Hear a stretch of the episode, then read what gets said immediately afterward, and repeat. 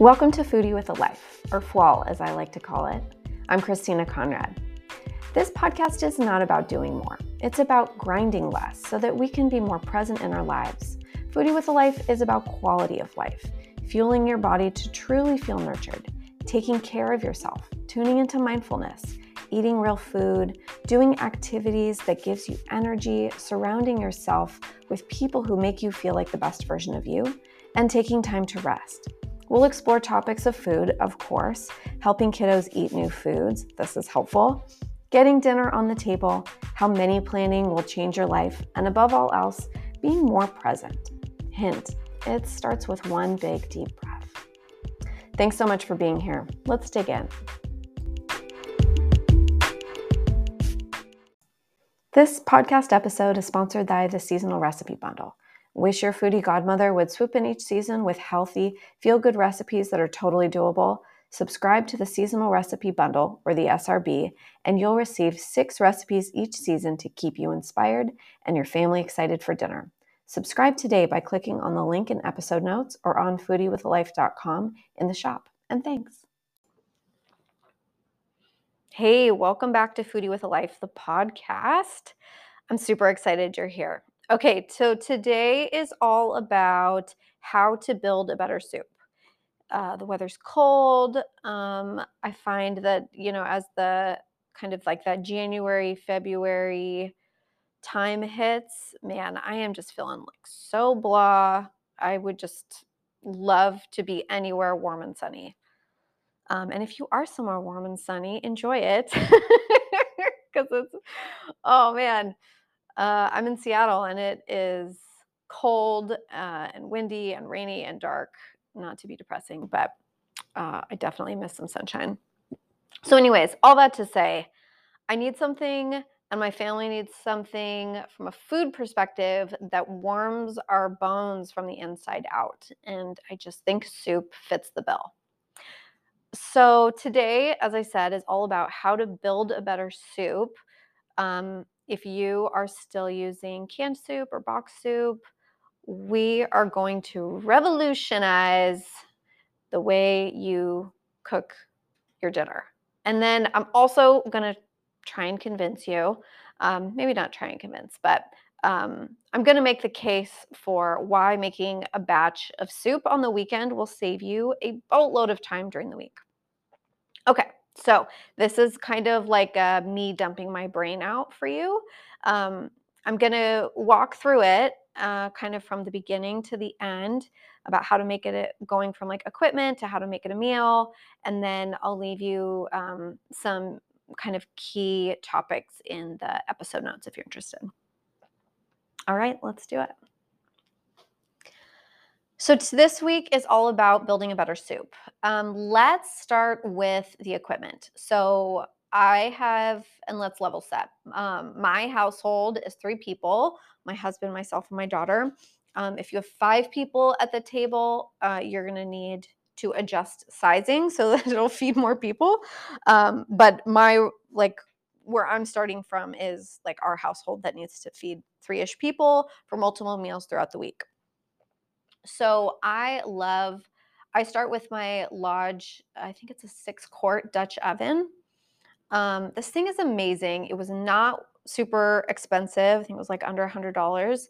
And um, it is on my stove from like as soon as fall feel like it really hits. So October through March. Um, it is like well worn and it's just I feel like it makes the best soup. Like I've I've made soup in other vehicles and it just it's just never quite as good. So uh, making the case for a good Dutch oven with a tight fitting lid.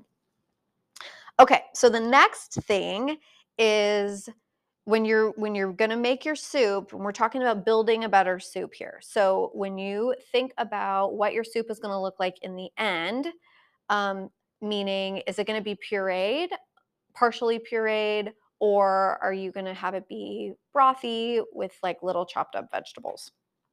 And I say that because if it's going to be pureed, then how you chop your ingredients isn't really going to matter. So, like, I had a friend who was making this um, pureed butternut squash soup, and we went on a walk, and she's like, "Oh, I got to go home um, and finish chopping up the vegetables for that soup." And I was like, "Just so you know," because um, she was a she was a client for my menu plan, um, and I was like, "Hey, just so you know." You don't have to do like a really intricate chop on that. You're to puree it at the end. You just you're to cook the heck out of it. So just like give it a rough chop and throw it in the pot.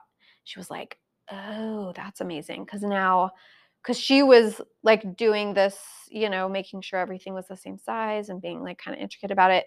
Now, if you're to puree it at the end, get like cut it up and I'm going to say enough. I know that's really vague, but just basically get it in the pot. Like it needs some sides to brown to brown and then you're golden. So um, so think about what your soup is going to look like in the end. Of course, you can pivot um, from like doing thinking it's going to be totally pureed to like kind of pureed, depending on um, how you cut up your vegetables. But um, if you know it's going to be a pureed soup, like don't kill yourself on making sure everything's super uniform. All right, let's talk about the base of your soup. So I think about soup um, like any dish where you're kind of building the flavors. So the base of your soup, you want something kind of like earthy and umami. Um, things that you can use to build the base. So to like kind of start your um, your soup cooking or like making sure that you add this to your soup. You can add a little bit of miso. You can add a little bit of anchovy. Um, you can add a Parmesan rind. I mean, Parmesan rind and anchovy basically go into every single soup I make. Um, you won't even necessarily taste it, but it just adds and like builds the flavor. Can add tomato paste. If you add tomato paste, I really like to saute the tomato paste in a little bit of olive oil, kind of get it a little bit caramelized um, versus just like squirting it in once it's all brothy. So something to think about there. Uh, okay, so that's your base. Then let's talk about the broth. So, spoiler alert, I pretty much never buy boxed or canned pre-made broth. Really, I'm going to say like I mean the question is why, but I don't like that it has extra salt. Even the stuff that has extra salt, I don't know, maybe I'm just lazy. I just I just I just don't do it. I mean, there's no other answer. My husband will get um really motivated like once a year and make a huge stockpile of broth, like chicken broth or vegetable broth or something. He's kind of in charge of that. And then I'll just use that throughout the year. That said, when I run out of it, I just use water. And there's a couple little tips I do. So let's say, let's let's assume that I do not have any of his delicious homemade broth. I save the cooking liquid if I'm making um, dried beans. So if I'm cooking up dried beans, um, I'll save the cooking liquid for that. It's kind of starchy. It's got some viscosity to it. Um, it probably also has a little bit of flavor. Maybe I've thrown in a peppercorn or Parmesan rind. All that's good. So save that. I've also heard of people saving um, I think it's called aquafaba, but it's the it's the bean liquid from canned beans. I've heard of people saving that and using that for broth. Um, let's say, so you can use any of those things. You can also, I probably wouldn't use all aquafaba, and I would I would definitely cut it with some water. So, um, so for example, let's like let's build a pretend soup here. So let's make I just made this the other week um, an apple and carrot soup. This kind of started as we had a bunch of carrots and I had an apple that was pretty mealy and I'm pretty picky when it comes to apples. So I'll definitely throw that kind of stuff in a soup. Um, so let's like, let's walk through me making that soup. So I gave everything just a like super rough chop. Um, I peeled the carrots and I peeled the apple. I threw it in my Dutch oven with some olive oil. Um, for my base, I threw in a Parmesan rind. I put in some anchovy and uh, kind of sauteed everything together. I love like a wooden spoon. I don't know why, but it just it just like sets the tone for me. So I have my Dutch oven, my red Dutch oven, a wooden spoon, some olive oil, not a lot, like two tablespoons, and an apple and two pounds of um, carrots, and then an onion. I think I had a piece of celery in the fridge. It's kind of like the a great place for all of these things to just like find a home. Um, for the broth, I had a little bit of cooking liquid from making these like lentils and farro that I had frozen. So I added that in, it was probably a cup. And then the rest I did with water. So to make it flavorful, I added some herbs. So fresh herbs. So for this one, I did um, some fresh, some sprigs of fresh thyme. I did dried, uh, dried bay leaf from the pantry. And then I also had some dried sage in the pantry. I gave it a pinch of dried sage.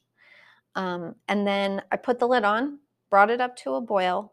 And then once it was boiling, put the lid uh, partially covering, like I'm going to say like two thirds of the way, if not a little bit more covering, and dropped it down to a simmer and just let it cook on my stove for 40 minutes. So this is all vegetables. There wasn't anything that I, you know, it's not like I had chicken or something where I knew I had to cook that. Um, I was really just wanting to cook down the vegetables so that they were super duper soft, like kind of almost falling apart. And you can add more water if it's starting to look like dry or, um, you know, if you're using broth, add more broth. No big deal. Okay, so that takes us through herbs. Herbs are super important. Those are going to help build flavors in ways um, that are going to be different than something like a miso. So it's going to be a little bit brighter. If you're using fresh herbs, it's going to be a brighter taste than if you're using dried herbs. It doesn't matter. Like there's no good or bad here. It's just, um, I mean, for me, it's really just like what I have and what's going to make sense for the soup. So next, let's talk about ways to make the soup kind of pop. So sometimes, you know, you might even if you're like cooking a dish or roasting vegetables or, you know, making soup, you might try something and go like, ah, it's it's fine, but it's just kind of missing something. I don't know what that is. I call that making it pop. And typically what that is is some type of acid. So it just adds that little brightness on top that like kind of sits above everything else and kind of like dances on your tongue a little bit. So ways that you can add a little bit of acid if you want into a um, into a soup are going to be white wine. Um, I have found this is also soup is a great home for the white wine that you don't want to drink. So I personally don't like sweet white wines, and um, some I think we had someone over and they brought you know, a wine that they liked, and I think I bought a bottle that I didn't like, and we just had it left over, and I wasn't gonna drink it. My husband wasn't gonna drink it. I just put it in the soup, and it is a perfect home for any of those white wines that you, that you don't want to drink. You can do rosé. Um, red wine has a home for sure, but I I just think white wine has just enough brightness that it doesn't like weigh it down. So you could also do at the after cooking, you can do just a pop of vinegar, just a, like a tiny drizzle of vinegar. That'll help to brighten it up. Um, good olive oil that's really robust and fruity. That'll do it.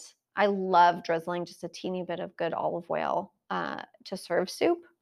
And then lemon or lime, depending what your flavor profile is, that can definitely do it too. You can also use the zest, that can do it too.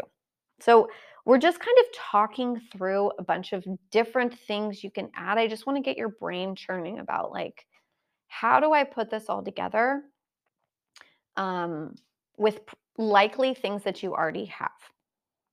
So, my advice when it comes to soup in general is make it veggie forward. Soup is a great place to eat a ton of vegetables. Um, it's a great place to kind of put anything any stragglers from your produce drawer that you don't, like don't have a plan for or it's just like one or two celery stalks or a mealy apple like things that you don't ideally you don't throw them away but you kind of like don't want to really eat them it's a great place to uh, to for those things to find a home. Okay, let's talk about accessories. So, when we think about eating soup for multiple days, some people's eyes are rolling going, I I need something different. Like I don't want to eat the same thing for lunch 3 days, 4 days in a row. Or um if I had this for lunch today, I don't want to have it for lunch for dinner tomorrow. I totally get that. So, let's talk about ways to accessorize. So, let's keep with the carrot soup example here's a couple ways that I accessorize this soup.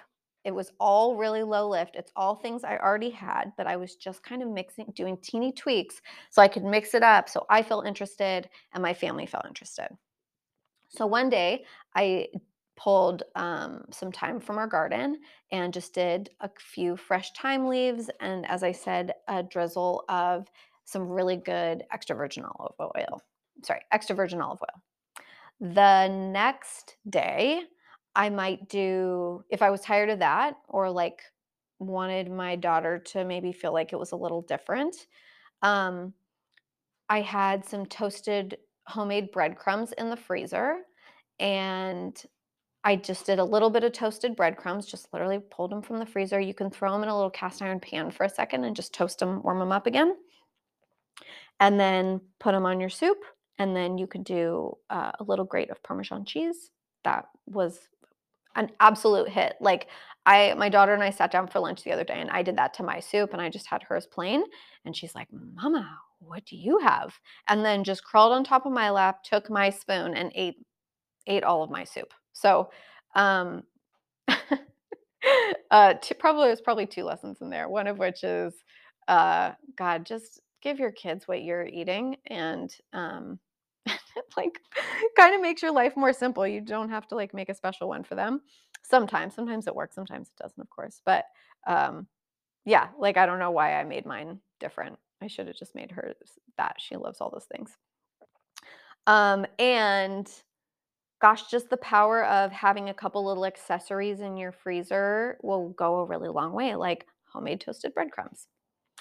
Okay, so another way you could dress it up, um, a just a teeny drizzle of a really good balsamic vinegar or balsamic glaze. That and again, that'll that touches on like your make it pop idea.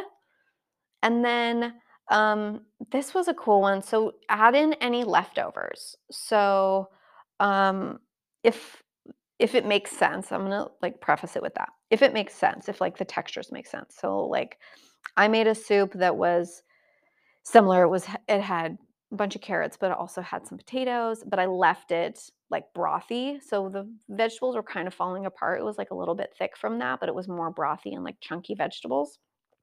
I had some roasted veg, some roasted butternut squash in my fridge. So like as the week went on, my soup was dwindling, but when I would reheat it, I would add a little bit of water to it and then um, I added in some roasted butternut squash that I had in the fridge and it just kind of, again, it just felt new. Um, it had added different layers of flavor and um, it just like kept it interesting for me. And I was just continued to eat so many vegetables that made me feel great. Um, and I wasn't really doing any more work. I was just like remixing things. Um, and then let's talk about making it a meal. So, and this is going to get us into why making a batch of soup on the weekend will save you so much time during the week. I probably make a batch of soup again, once my Dutch oven's on the stove, I probably make a batch of soup every single week. Uh, I will freeze, say, one or two portions. So that goes into my freezer. So I can have that for lunch when I'm needing it, or if my husband gets home late one day or whatever, he can have that. So go ahead and save a portion, one portion straight away. And then throughout the week, all you need are a couple accessories to make it a meal. And again, like keeping it keeping it different as we just talked about and how to accessorize it doesn't have to be a big lift. It's just a little like little tweaks, little remixes to something that you've already put the work into. So ways to make it a meal. Um, it also let me back up making a pot of soup on the weekend means you made everything you made everything in one pot. You washed it.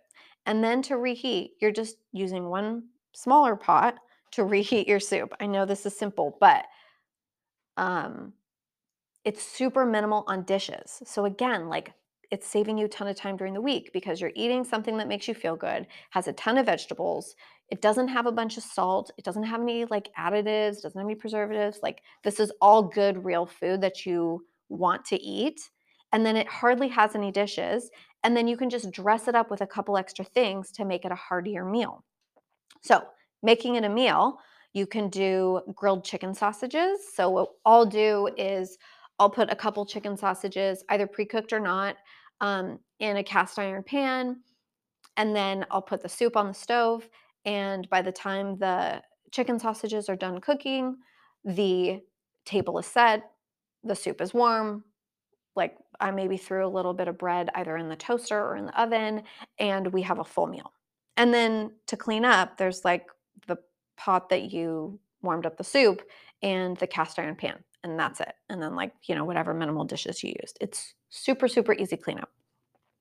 Um, other ways you can make it a meal, like I said, like good artisan bread, that goes a long way. um, a cheese quesadilla alongside. I mean, who doesn't love that? Also, hello, grilled cheese. Who doesn't love that? Um, you can do it with roasted fish. You could also do it with um, a rotisserie chicken from the grocery store. Doesn't have to be anything super elaborate. Um, and like, you know, if you're short on time, stopping by the grocery store, picking up a rotisserie chicken, and bringing it home, um, pulling it apart, you have like a warm, beautiful chicken. You have uh, a homemade soup and maybe a little bit of bread on the side. And it's like, this feeds your soul. So I hope all this was really helpful. Um, drop me a comment if you have any questions. I love answering your questions. Um, you can reference more of the information about Foodie with a Life on foodiewithalife.com. And I hope you have a great day. Okay, thanks so much. We'll end today with a brief meditation and if you're driving or walking or just somewhere where you can't uh, close your eyes, that's perfectly fine. Um, and if you are somewhere where you can close your eyes, I would encourage you to do so. So take a deep breath in through the nose and exhale through the mouth. If you can, drop your eyes closed. Roll the shoulders up, back, and down. I want you to feel just the slightest opening of the front of the chest. So, kind of bringing the shoulder blades slightly together. And then I want you to bring your awareness to your hands, whether they're resting in your lap, on your desk, on the steering wheel, Bring all your awareness into the palms of your hands. And then to left pinky, left ring finger, middle finger, left pointer finger, left thumb. Feel for the full range of the left hand.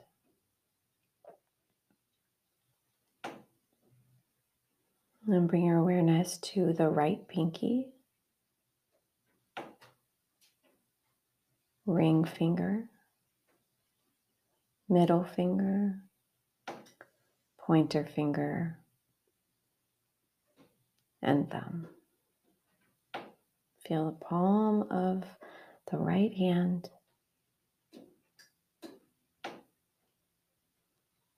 Stretch both hands wide and open, like you're waking your hands up for the first time for the day. And as you exhale, relax the hands.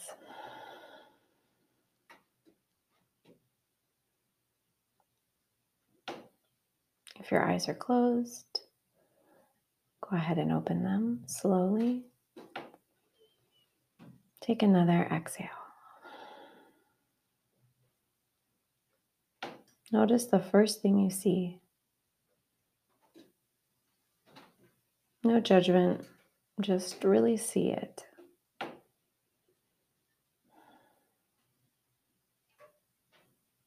And then allow your gaze to soften and feel more normal.